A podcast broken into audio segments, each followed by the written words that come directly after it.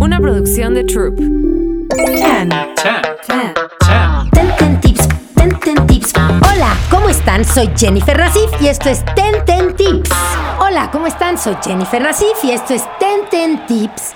Y hoy tenemos no solo a un gran conferencista, especialista en todo lo que es comunicación digital, pero un gran y queridísimo amigo que además trabajamos juntos en muchas ocasiones. Es correcto. Damos conferencias este, juntos, también con Enrique, que lo conocieron. Y bienvenido, Miguel Bites, aquí a tu casa. No, hombre, yo cada vez que debo venir más seguido contigo porque salgo pero infladísimo de aquí. Pues es la verdad. No, gra- grandes amigos, la verdad. La yo creo que antes que otra cosa somos amigos y he tenido la fortuna, por supuesto, de compartir el escenario contigo y eres un agasajo. Ay. Entonces, la verdad, sabes que te quiero con locura y pasión desenfrenada. Y ya sabes que es más que mutuo, que te quiero y que te admiro y que también me encanta ver tu conferencia. Muchas no saben gracias. lo divertida que es. Todos los temas de comunicación digital, nadie como mi Miguel la verdad. No, bueno, bueno. Pero el tema de hoy es un Sí, tema está. estresante. Está, está. todos los peligros que trae la inteligencia artificial. De repente, como dices, salió por todas partes. Me llegaron por WhatsApp de cuidado, ya pueden co- copiar tu voz y te pueden hablar y la voz suena que eres tú y no eres tú. Y, y todas que, a ver, ¿cuáles son estas 10 cosas que debemos de preocuparnos o que amenaza la inteligencia artificial? ¿Cómo quieres? ¿De 10 a 1 o quieres de 1 a 10? Como te guste a ti, De todos modos, todos están criminales. Pues sí. Entonces, a ver. em, el cambio de voz se, viene haciendo desde hace muchos años. O la verdad es que se podía desde hace muchos años. Una muy buena edición en Pro Tools, lo puedes lograr. Ah, pero, no claro, se puede lograr. Pero ahora ya es de manera automática. O sea, ya puede, puede funcionar. Ahorita que dijiste ese rollo. Pero va el punto número uno. Ok. Desempleo masivo. Ay, Lamentablemente. qué deprimente. Sí, o sea, lamentablemente, ahorita estamos viendo apenas la puntita del iceberg. O sea, es algo que todavía falta mucho por desarrollarse, aunque ya ahorita da muestras del verdadero potencial. Entonces, ¿qué va a suceder? Por ejemplo, el día de mañana, eh, pon- voy a poner un ejemplo rápido. La gente que programa. La gente que hace programación para hacer una aplicación móvil o para. Ahorita tú le puedes decir a ChatGPT, le puedes decir, ¿sabes qué? Este. Necesito que me hagas un programa en el cual eh, quiero hacer una página web en donde venga un botón de color rojo al centro y simplemente te va poniendo cómo debes de hacerlo, copy paste, lo haces y ya funciona. Entonces, los programadores como tal pueden ser o pueden correr el riesgo de ya no ser tan necesarios. Diseñadores.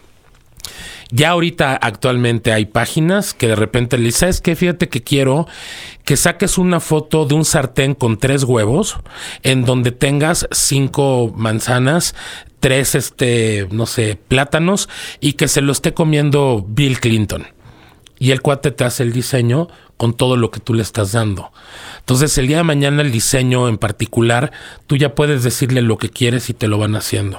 Pero no, no será un diseño como muy aburrido. Mm, No, yo creo que es muy intuitivo y yo he visto cosas bien interesantes. En serio. En verdad. Entonces, digamos que estudiar hoy en día diseño gráfico. Más es bien mala tienes que especializarte ahora en inteligencia artificial sobre diseño gráfico. Ahora, recuerda que atrás hay un robot, o sea, atrás hay alguien que de todos modos está alimentando la información. Sí. Entonces, si hay cosas de diseño bien, bien, bien, que dices, híjole, ya no sé si es verdad o no. ¿No viste al Papa que andaba con una chamarra blanca? No sé si viste que fue una, una foto muy viral que se hizo, en donde ves al Papa con lentes oscuros y con una chamarra blanca como si fuera papal. Pero No ser vi. inteligencia artificial. ¿O no viste a Donald Trump que supuestamente lo estaban deteniendo en Nueva York? Ah, sí, Pues no era, esa sí la vi. Era inteligencia artificial. O sea, no sí es una vi. imagen real, sino está generada. Y llega el momento en que la ves y dices, güey, ¿será verdad? Sí, yo sí, y O lo sea, pensé, ¿eh? yo también lo pensé. Eh, unos segundos lo pensé, después dije, no, Mira, no pe- creo. pensando pero me como es de, mismo. o sea, yo también lo, lo dudé, porque pensando como es en su, en su vida cotidiana, pero todo, todo eso so- fue hecho con inteligencia artificial. Entonces, diseño, programación, hay muchas cosas, pero a ver, no sufras, porque toda tecnología también, yo alguna ocasión te platiqué, las máquinas. Es que las máquinas van a desplazar al humano en muchas cosas, y sí lo han hecho. sí. Pero ¿quién programa las máquinas?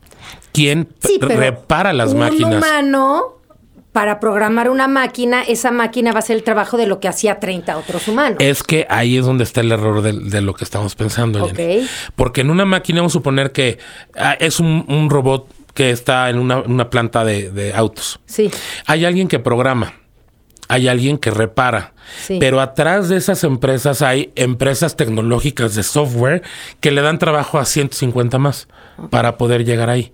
Entonces, ¿qué es lo que tienes que hacer? Aparte de todo, el ser humano tiene que ir avanzando y se tiene que ir especializando.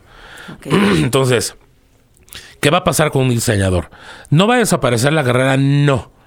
Pero si no está preparado para poder dominar la inteligencia artificial y diseñar en las plataformas que van a empezar a existir para ello, entonces el cuate está fuera de la jugada. Ahí es donde viene el desempleo. ¿Qué es lo que va a obligar? A- va- nos va a obligar a nosotros a estar a la vanguardia.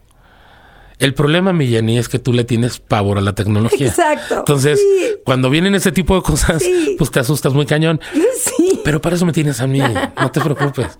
Conste, Miguelito. Ya lo sabes. Conste. Sí. Es más, hace rato, por cierto, el otro día que vino Enrique, le dije, Miguel, by the way, para que veas que te tengo en la mente. Yo sé, yo sé. Pero bueno. Tres. No, van dos. No, no. La una, una Por es. vamos al tercer punto, ¿no? No, vamos al segundo punto. El Ah, primero, fue uno. el primero El- fue desempleo masivo. fuerte, ok. El segundo, discriminación. Y esto ya lo empecé a notar yo con ChatGPT. Porque de repente le pregunté a ChatGPT, ¿qué opinas? A ver, para la gente que no sepa, ¿Quién es ChatGPT? ajá, Ok. explícales rápido. ChatGPT es una página en internet que ahorita tiene millones, millones de afiliados. Pero salió hace poco. Eh, bueno, en realidad las primeras pruebas beta se hicieron hace como seis meses, pero tomó auge en los últimos cuatro y tanto auge que tiene la misma cantidad de usuarios que tiene Facebook. No. En, wow. En tampoco cinco meses. ok. Y que va a terminar Pero desplazando. qué hace. ¿Qué es lo que hace? Tú de repente te metes a página, chapgpt.com, te das de alta y de repente le preguntas, oye, fíjate que tengo que hacer una así, ¿eh? Tengo que hacer una tarea en la cual tengo que poner las 10 cosas más peligrosas que puedo hacer arriba del escenario. Si voy a dar una conferencia. Y el cuate te pone cuáles son las 10 cosas que no debes de hacer en el escenario. Eh, a ver, me gustaría que me expliques en dos cuartillas la vida y obra de Pancho Villa. Y él te dice y te ¿Te pone. puedes hacer tu tesis? Es correcto. Ahora, lo que leí. Mi hijo, Michelle, Ajá, ajá. es, es un bolsón porque de repente, pa, es que tengo que hacer una. A ver, entra ChatGPT y pregúntale. Craso error. Porque sus Porque, tareas las hacen claro. segundos. Y le digo, no, no, no. Ahora lee. Pero yo leí, dime si es cierto, que según esto, si tú metes el trabajo a ChatGPT y le preguntas, ¿salió de aquí? Es cierto que según esto te dice, sí, esto venía de aquí. No, porque son respuestas completamente diferentes. Sí, está, está increíble eso. Si no es de que copy te da la misma respuesta siempre, no. Te puede dar, si tiene sesgos, todavía digo, está todavía en plan beta, ¿eh? O sea, todavía no está al mil por ciento, el día que lo esté, pero hay alguien que atrás está alimentando la información. ¿Por qué discriminación? De repente le dije, dame por favor tu opinión de las 10 mejores cosas que ha hecho este, este Donald Trump en su gobierno. Sí. Y el cuate de repente te pone, yo soy inteligencia artificial, no puedo tener un partido, ni puedo dar una respuesta, eh, por lo cual no estoy capacitado para responder. Pero ¿qué tal si le preguntas de Obama? ¿Cuáles son las 10 cosas que tú nos puedes hablar, padre de Obama? Y de repente ves que aparecen las 10 cosas de Obama. Entonces, el problema es que puede haber una discriminación y un sesgo en la información. Si yo soy de derecha, soy de izquierda, yo soy el dueño de ChatGPT, Claro. pues obviamente puedo darle entrada a lo que yo quiero Claro. que realmente aparezca. Pero si lo de Donald Trump, en vez de decirle, dame tu opinión, le hubieras dicho, dime 10 cosas malas que hizo, si te las hubiera contestado. Posiblemente, pero en realidad nada de lo que hablas de Donald Trump aparece ahorita en ChatGPT. Ah, Está raro, ¿no? muy. En cambio de Obama, qué barbaridad. O sea que entonces Chap Es demócrata. es demócrata, cabrón. Entonces, digo, aquí. me parece bien. Ay, sí, aquí no. va, a de- sí, va a depender mucho de cómo está. Pero son detalles que son de discriminación. Pero muy. Pero que el día de mañana, a lo mejor, ¿qué opinas de la gente de color? Claro, ¿Qué claro. opinas de la gente amarilla? Ahorita que la guerra con China está tan cañón. O sea, aquí realmente hay que tomar en consideración que sí es un robot, pero tampoco pienses que el cuate está pensando ya por sí mismo. Que vamos a llegar ahí. Ese es el verdadero peligro en un futuro en donde de repente se les alborote la hormona y se vayan contra los hombres, que sí puede existir. Bueno, O sea, Yuval, lo- Yuval, este, ay, ¿cómo se, se pronuncia su apellido? Ya sabes, Yuval, el de Homo sapiens. Ajá. Él definitivamente dice que el día de mañana sí nos puede... más a- rápido de lo que te imaginas. Por eso de repente gente como el mismo Elon Musk dijo, a ver, aguanten tantito la inteligencia porque ahorita ya está pululando en la web y ya no saben lo que es verdad, lo que es mentira. Claro. Es- y puede provocar un verdadero problema, que a eso vamos a llegar Y que por eso también dicen que Elon Musk compró Twitter. No es porque es un negocio que le interesa, le interesa toda la, la información que tienes y toda la gente que Ser tienes. dueño de la información es tener una parte importante Exacto. de poder. Exacto. Pero de por sí es... Bueno, pues sí. Lo que sí es que lo compró a una cantidad exorbitante, por eso se arrepintió. Pero bueno, le va a sacar ahorita provecho. Mm. Sí, sí. Que ahí hay un tema interesante. Ahora puedes pagar por tu palomita. Ah, sí, lo leí Y es un también. verdadero problema. Pues sí. Porque ahora cualquiera que tenga la lana y eso le va a quitar veracidad a Twitter. Es una tontería lo que está haciendo. Y además, el de mañana ya la palomita no cuenta. Sí, ya no Si- tiene valor. Si la puedes pagar, entonces ya no tiene, ya no tiene Es valor correcto. completamente. Yo por eso no tengo palomita. Y Yo tampoco, yo por eso decidí ignorarlo. Número tres. Tres. Obviamente ataques cibernéticos. Vulnerabilidad. Sí. O sea, todo lo que está conectado a la web. Pues el día de mañana, de repente, igual y puede haber un muy buen hacker. Bueno, ¿qué tal el que ahorita que salió, que tiene veintitantos años en Estados Unidos? O sea, pero... Se me olvidó el nombre del chavito, pero pero... mm, lo hizo. Yo siento que los ataques cibernéticos a este tipo de plataformas, pues puede ser pues muy, muy preocupante. O sea, digo, hablar, hablar de ese tipo de cosas, pues es hablar a lo mejor de los Guacamole Leaks, ¿no? Si, si Sedena fue vulnerable y la FBI también, y la CIA y todo el rollo, pues tienes oportunidad de tener siempre ataque. Mientras estés conectado a la web, eres susceptible a esto. ¿Qué puede representar esto? Una desinformación. O de repente generar una información que pueda generar odio. O que pueda hacer más vulnerable al que ya es vulnerable. Entonces, si no tienen controles estrictos de seguridad en ese tipo de plataformas, sí puede haber mucha infiltración de, de información que no puede, este, ¿cómo bueno, se llama? O, o a los bancos. ¿Qué tal si hay una infiltración a los bancos y adiós tu dinero? Pues ya hubo varias veces, ahora imagínate con esto. ¿Existen seguros para tu dinero? En Estados Unidos sí, en México no. Oh, ok. Pero te puedes asegurar ya. O sea, también en dólares. Pero no sé si México aplique porque aquí estamos, pero... Sí. Exacto. Número cuatro, dependencia de la tecnología. Esto va a provocar que la gente dependa mucho más de la tecnología y por ende se vuelva un poquito más huevón. Eso ya pasó. Está pasando. Sí. Porque, por ejemplo, hay otra parte de Chap, ahorita te digo el nombre, en donde tú le dices, oye, necesito un trabajo de tal y tal, y necesito tener imágenes de tal y tal y tal, y que sea de tantas cuartillas, y con un resumen, y al final me pones un apéndice donde sacaste la información. Y te lo hace en tres segundos, un clic, tum, tum. entonces de repente te empieza a desplegar todo. Con que revises bien ortografía, que también tiene problemas un poquito de traducción, pero es muy buena la traducción. Y pues lo mandas a imprimir, llegas con tu maestro y 10. O sea, ¿te puede traducir un libro completo? Pues es como Siri, o sea, tú traes en tu celular ahorita, este, no sé, tú traes un Samsung. Samsung, pero bueno, el Android tiene un personaje, ¿no? Así como Siri, que tú le hablas, Pues creo que es. Alexa, Alexa y te contesta. Entonces, yo, por ejemplo, si le hablo a Siri aquí, Sí. me contesta. Entonces, es una inteligencia artificial la que me está contestando, interactuando conmigo. Sí. O sea, no hay que sorprendernos tampoco de lo que está sucediendo. El problema es el alcance al que puede llegar en un futuro. Ese es el verdadero peligro. Entonces, si tú dependes tanto de la tecnología, el día que no esté, aquí la cuestión está en que dependemos mucho y cada vez más de la tecnología. Totalmente. Entonces, si de repente tu negocio le estás basando en una inteligencia artificial para poder generar a lo mejor pedidos o una serie de cosas, los, simplemente los CRMs van a terminar desapareciendo con la inteligencia artificial o se van a tener es que un adaptar. C- CRM es una plataforma, es un sistema que metes en una gran empresa para poder saber si se vendió un lápiz. Ah, se, ok, ve- ok. se vende una El pluma. inventario. Es como el inventario, pero pues lleva todo. Inventarios, ventas, pedidos, se cae, almacén. se cae con- por Entonces, si de repente dependes tanto de la tecnología, pues obviamente bye. Entonces, la dependencia a este tipo de sistemas creo que va a ser mucho más grande en un futuro, pero en un futuro muy lejano. O sea, yo estoy dándome cinco años, ¿eh? Para que esto verdaderamente esté al mil por ciento.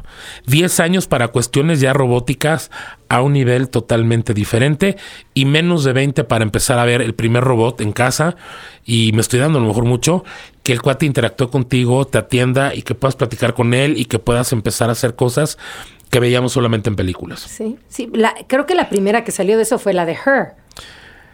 Exactamente. De esa? esa ya tiene tiempo. Pero bueno. Esta es una de las más graves. Cinco. Sí. El riesgo existencial. ¿Qué significa? Existe la posibilidad de que la inteligencia artificial se vuelva tan poderosa y avanzada que pueda amenazar la existencia de la misma humanidad. Sí. La verdad es que sí puede ser. O sea, yo veía películas como Terminator y decía, ay, qué Bueno, la, la, de ahorita, la de Megan. Sí, pues sí, sí, claro. Digo que es un churrín, pero. Pero toca el es tema. esa idea. Eh, Isaac Asimov, que fue un cuate bastante inteligente, que sacó las tres teorías, bueno, digamos las tres leyes de la robótica, él decía que si tú programas a un robot para no atacar o para no hacerle daño a un humano, mientras tú lo programes, estás seguro. Pero ya estamos viendo que la tecnología y sobre todo la inteligencia artificial de repente empieza a tener su propia evolución, que eso es lo peligroso. Un ejemplo ya pasó. Ok. Te voy a asustar ahora sí. A ver. En Emiratos Árabes hicieron un museo que está todo padre, que es así como una figura redonda, en donde pusieron a dos robots de frente a con inteligencia artificial a contestarle a la gente y todo el rollo. Y de repente, cuando no había gente, empezaron a comunicarse entre ellos en un idioma que nadie sabe. No. Te lo juro. No. Y búscalo en internet, no choro. Tuvieron que o sea, tuvieron que quitar ese robot y nada más dejaron a uno. Pero empezaron a comunicarse. ¿Se pudo saber qué hablaron? No. Está cañón. Eso da miedo. Eso sí. Ahora sí que tengo miedo. Sí. Eso sí, da miedo. Y, y pasó. Y apenas pasó el año pasado. Entonces, imagínate que tienes dos robots que están, y de repente ves que están comunicándose entre ellos y no sabes lo que están, pero están comunicando realmente. ¿Sabes que hay una interacción entre ellos dos? O que ellos, tarde o temprano, ellos mismos puedan reprogramar lo programado por un humano. Es que tienen, ellos tienden a mejorar lo programado por un humano. Exacto. Es como la máquina Deep Blue en los ochentas estaba Isaac Asimov, eh, perdón, este, ¿cómo se llama? Este, no, Karpov y, y Gasparov, que eran los campeones de, ajedrez de aquel entonces.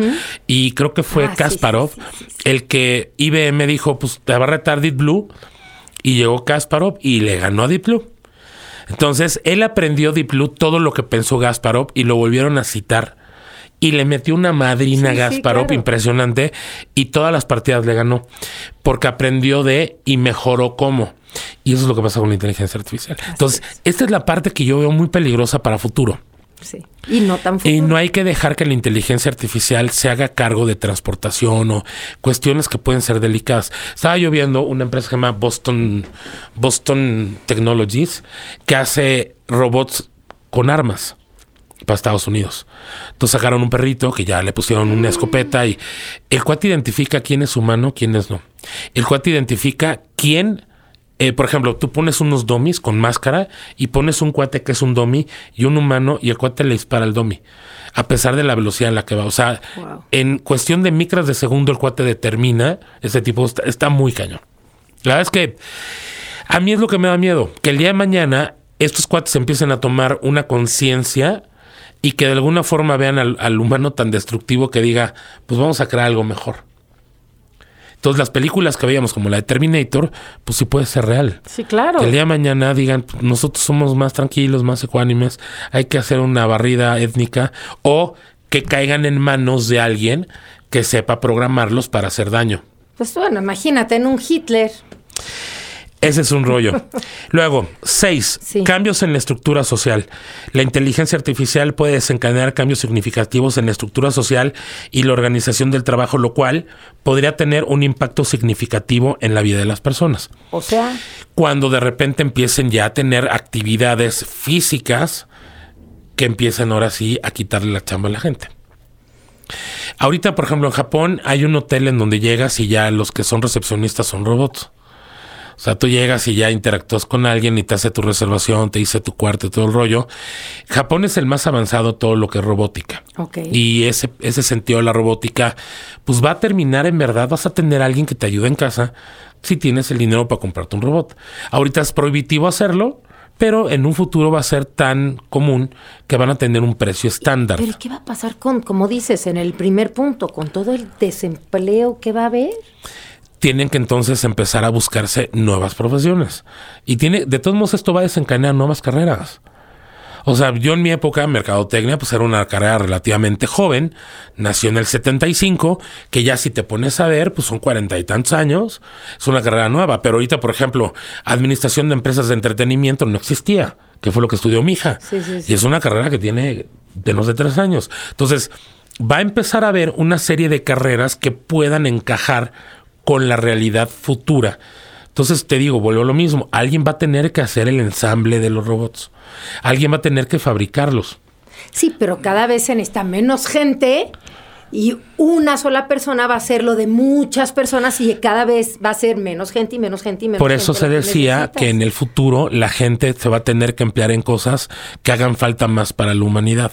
Pero hoy cuestiones mentales, cuestiones de desarrollo, cuestiones este, espirituales. Pero dicen que hasta el día de mañana la, la inteligencia artificial va a tener hasta empatía pues hasta dicen por ahí que, va a llegar una va a llegar un momento, no sé si viste la de el, hombre del bicentenario, si viste la película con Robbie Williams, que empezó como un robot muy poco sofisticado y terminó siendo un robot, pero vaya, casi humano y se termina casando con una humana.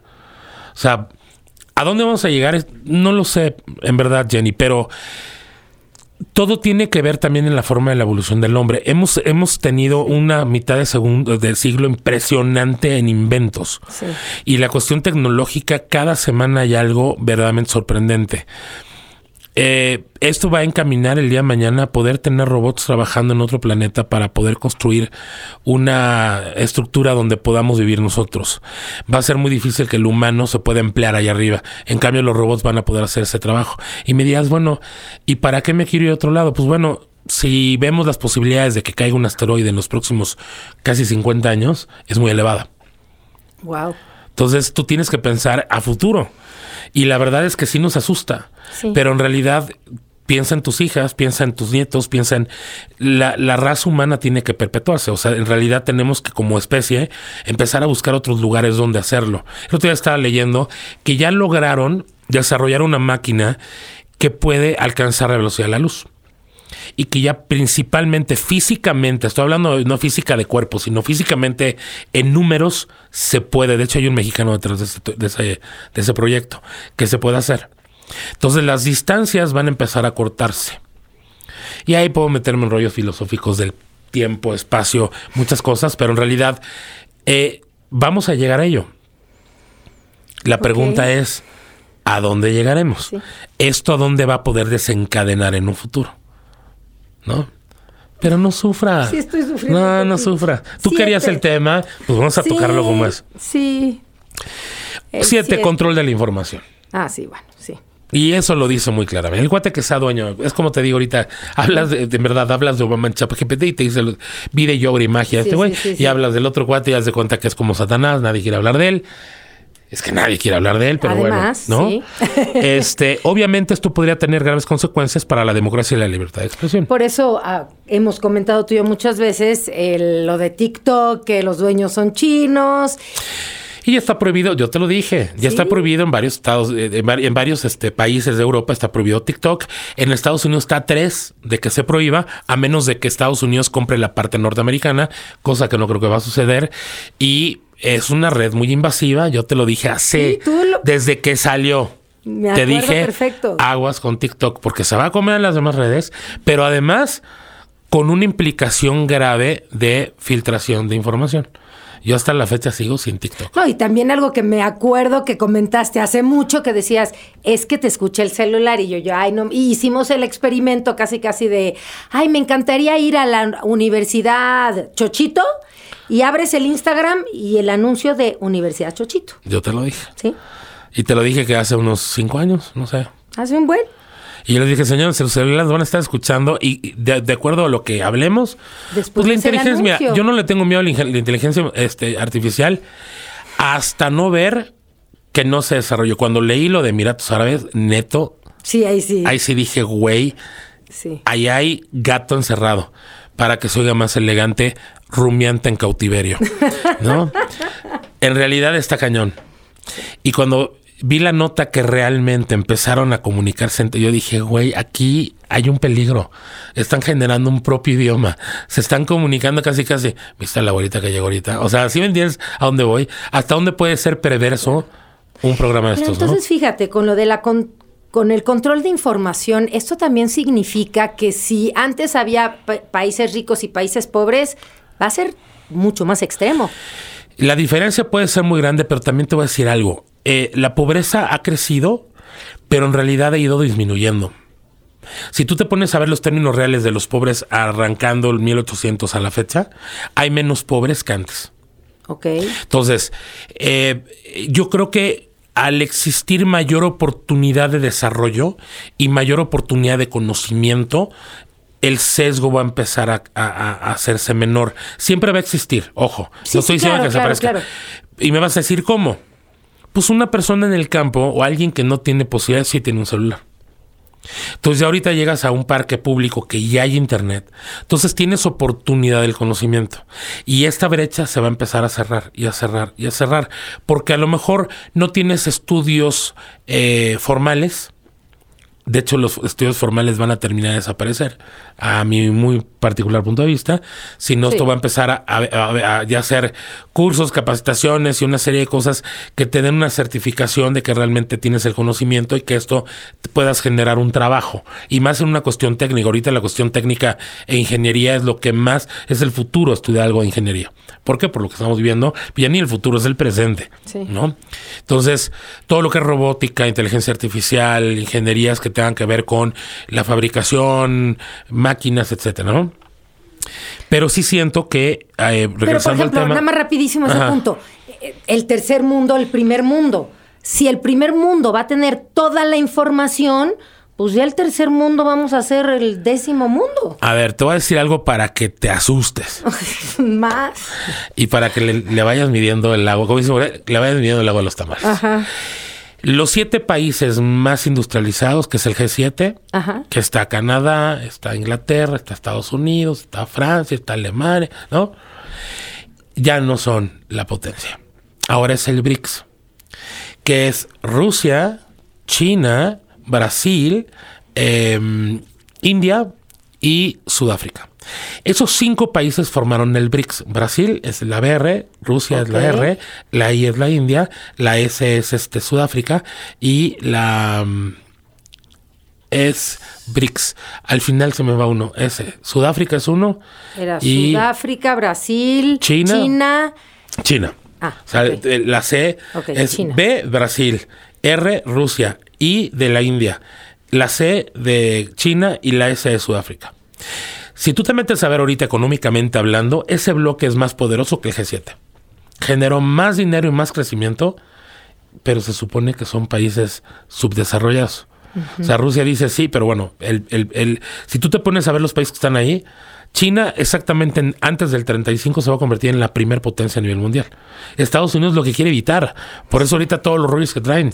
Quieren, no quieren perder la economía. Bueno, pues esos monos ya decidieron que no van a recibir ningún pago en dólares que se estabiliza su moneda. Híjole. No, no, se vienen cosas terribles, terribles. Porque Estados Unidos la única forma de no perder la hegemonía es con una guerra. O sea, está horrible lo que te digo, pero en verdad están pasando cosas que la gente no se da cuenta allá afuera. Y la desinformación está terrible.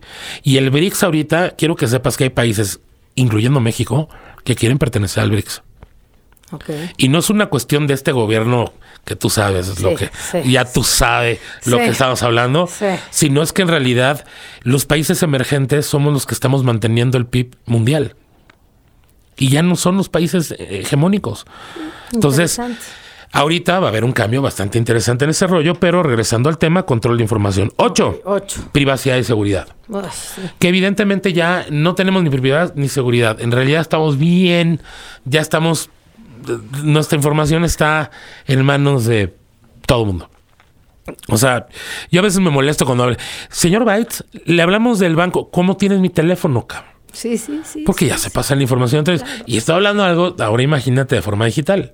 Saben que te gusta, que no te gusta, a qué le diste clic, a qué te pusiste a leer y se pusiste a leer algo de ropa, pues de repente igual ya aparece todo ropa. Lo, lo que yo dije hace muchos años, te lo dije. Sí, sí. Está pasando. Sí. Y ahora cada vez menos vas a poder tener esa privacidad y esa seguridad O sea, a de mí me impactó una vez que, que, que Yuval dijo, la, la, la inteligencia artificial se va a dar cuenta que eres gay antes que tú.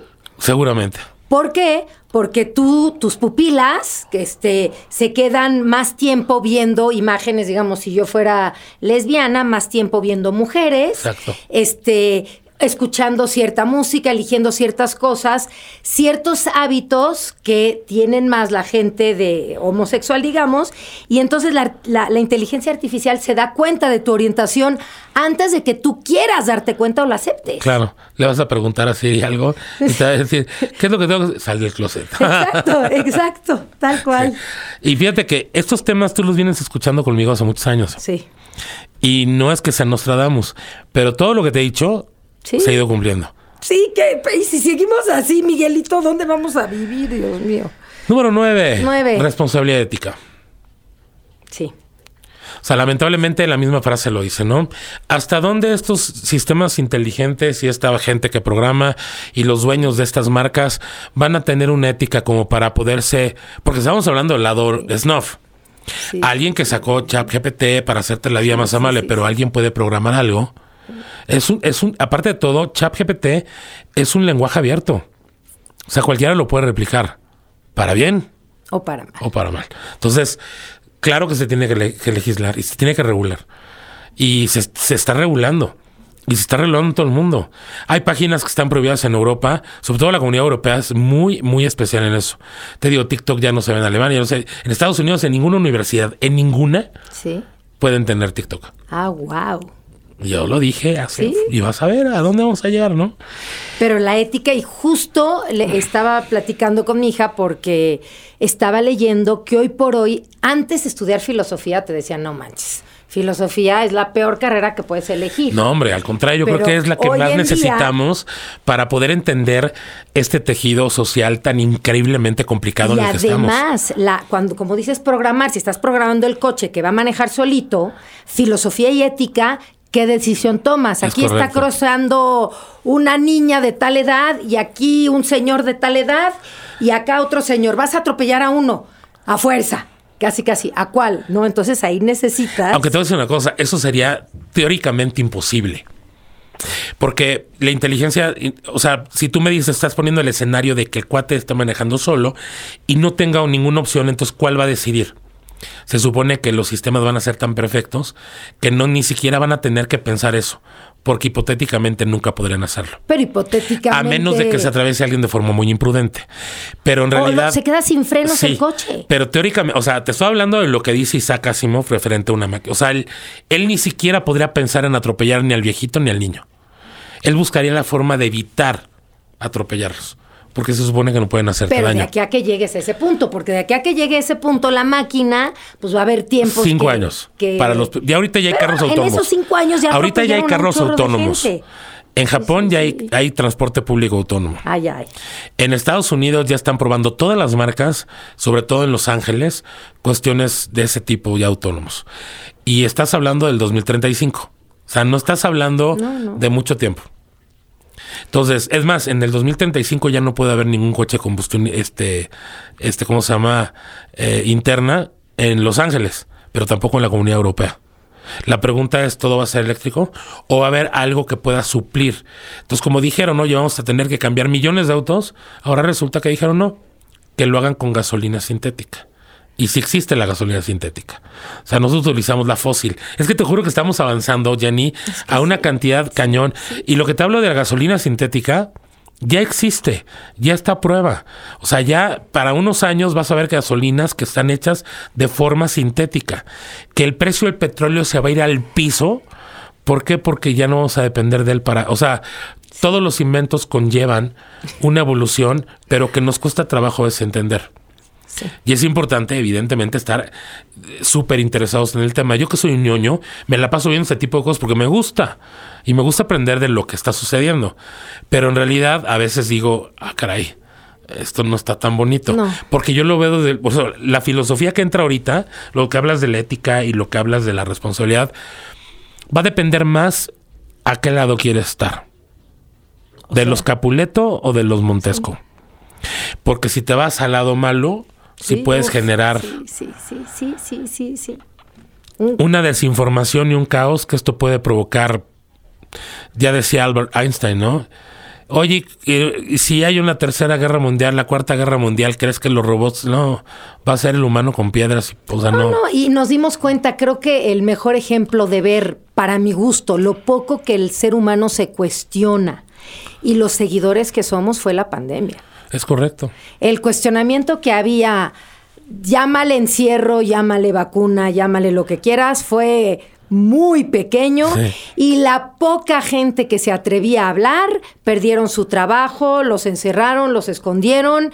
Yo hace poco estaba escuchando a un maestro de Harvard fresa, cero irreverente, cero. Y este, con un cuate, no sé si ubicas a Jordan Peterson. Eh, lelo, te encantaría. Dime un título. Jordan, de, Jordan Peterson es, es no, me acuerdo bien este qué libro tiene, pero es un cuate que entrevista y es muy irreverente.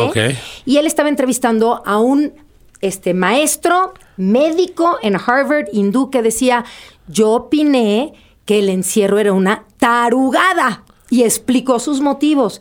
lo corrieron, perdió su trabajo, lo vetaron, le enseñaron porque un día fui a fue a Twitter y vio donde decían, esta persona este, no puedes pasar su información, etcétera, etcétera. Porque no convenía. Y, pero, y no era un irreverente, no. crees que era un... Simplemente era un cuate de números que se dio cuenta que lo único que valía la pena era encerrar a la gente delicada de salud, pero no a todo el mundo. Y lo estamos viendo actualmente. Pero, ah, pero le entramos todos. Entonces. Yo, yo cuando empezó esto de la pandemia, yo sí pensé que iba a ser como el H1N1 de a lo mejor. Un ratito. Unos cinco meses, seis. Y tres doritos después, dos años, yo tuve que convivir con mis hijos adolescentes, ¿no? Aborrecentes, como dicen por ahí. Entonces empezamos a, convivir más y más. Vaya, ya hasta los quiero. O sea, imagínate qué grado. Pero no hacías lo que te pedían y te, olvídate. Estabas rechazado. El miedo es el, peor. El, miedo es el peor distractor para una sociedad. Y lo supieron utilizar muy Perfecto. bien. Y el humano caímos. Y en China siguen igual, ¿eh? O sea, ellos siguen con la pandemia porque les conviene entender encerrar a la gente. Mm. Pero ya es un tema más, dicen, de salud. O sea, ya ahorita la verdad es que la gente que enferma de, de, COVID es difícil que puedas morir. Sí, sí. Ya es como ya una enfermedad que si te descuidas, pues obviamente, ¿no?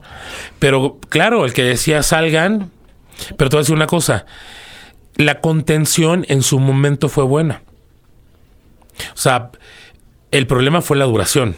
Ahorita hay mucha gente con problemas psicológicos y problemas sociales, una cantidad de divorcios que se dieron impresionantes, o sea, gente que verdaderamente ahorita lo y la economía, muchas cosas se vieron afectadas. No todo, pero también es un renacer, Jenny. Pues sí. Empezamos a valorar muchas cosas que no valorábamos antes.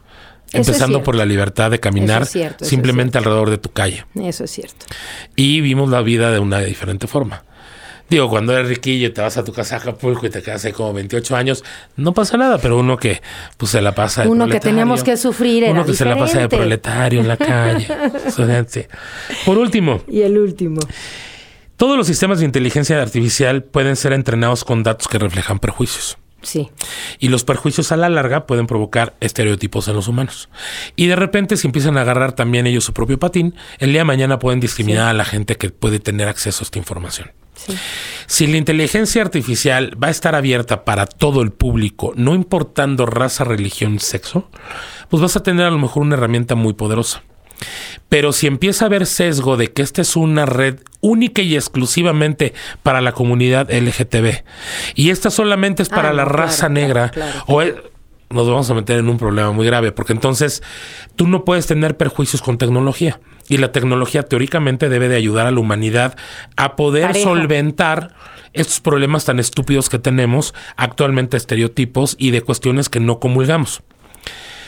A la larga, pues yo puedo decir, es que esta red es únicamente para cristianos, no es para musulmanes. ¿Sí me entiendes a dónde sí, voy? Sí, sí, perfecto. Entonces, sí. yo Sí, creo que aquí por eso tiene que entrar mucho este rollo en donde puedas tener tú la oportunidad de decir, a ver, este tipo de tecnologías está abierto a todo el público, depende el criterio de quién lo recibe la información, pero sin necesidad de que tú puedas crear un perjuicio per se. Pero ya agrégale a eso también que las plataformas sean responsables en manejar, porque vimos, por ejemplo, en Facebook y todo lo demás, la, la cantidad de información falsa, que existió. claro. Y, y, y fa- y yo creo que te falta un punto. ¿Y sabes cuál es mi Miguelito? ¿Cómo va a afectar el amor? Tú me dijiste 10. Bueno, sí, o sí, sea, sí. pero, con mucho gusto. Pero ese. Te voy a platicar de un amigo. Ajá. ¿Cómo afecta al amor? Fíjate que en algunos casos lo beneficia. Yo tuve un amigo que de repente me dice, Bytes, qué lindo escribes. Como por ejemplo cuando le pongo algo a mi hija. Ajá. De, pues yo lo hago de corazón, o sea, la neta yo a mis hijos sabes que los amo con locura. Entonces de repente es su cumpleaños y les, les agradezco la vida total. Y siempre me dice, güey, qué lindo escribes. Oye, es que yo no soy tan ducho para esto. Revísame, ¿no? Le voy a mandar un mensaje a mi novia. Bueno, ahorita el güey es fan de ChatGPT. Porque el cuate, o sea, de repente veo que publica cosas en internet y digo, un día le digo, oye, ya no te estoy dando asesoría, no, amigo, ya, ya, ya eres obsoleto para mí. Porque entré a ChatGPT y le digo, mándale un mensaje hermoso a mi novia que se llama Perengana de Buenos Días. Y pues el ChatGPT lo hace. Ay, pero entonces al ratito le va, a- le va a pasar como a Cirano de Berrera. Me queda claro. Entonces, pero te voy a decir una cosa. Si ayuda a alguien que a lo mejor es tímido, sí puede ayudar a tener un poquito más. Por Pero, ejemplo, pero dile- yo, pero, yo a lo que, pero yo a lo que me refería, y se me olvidó ahorita el nombre de la película, caray, de que imagínate, tú ibas a este servicio y te crean casi casi un robot, Como tú quieras. ajá, que, ¿Dónde que te firmo, conoce, que ¿Dónde platica, firmo? que... Digo, A estas alturas del partido, algo así, ¿dónde firmo? pero en unos años... Y te enseñaba que la persona esta se, se rehusaba porque decía, sé que es un robot, ¿cómo me voy a enamorar de un robot?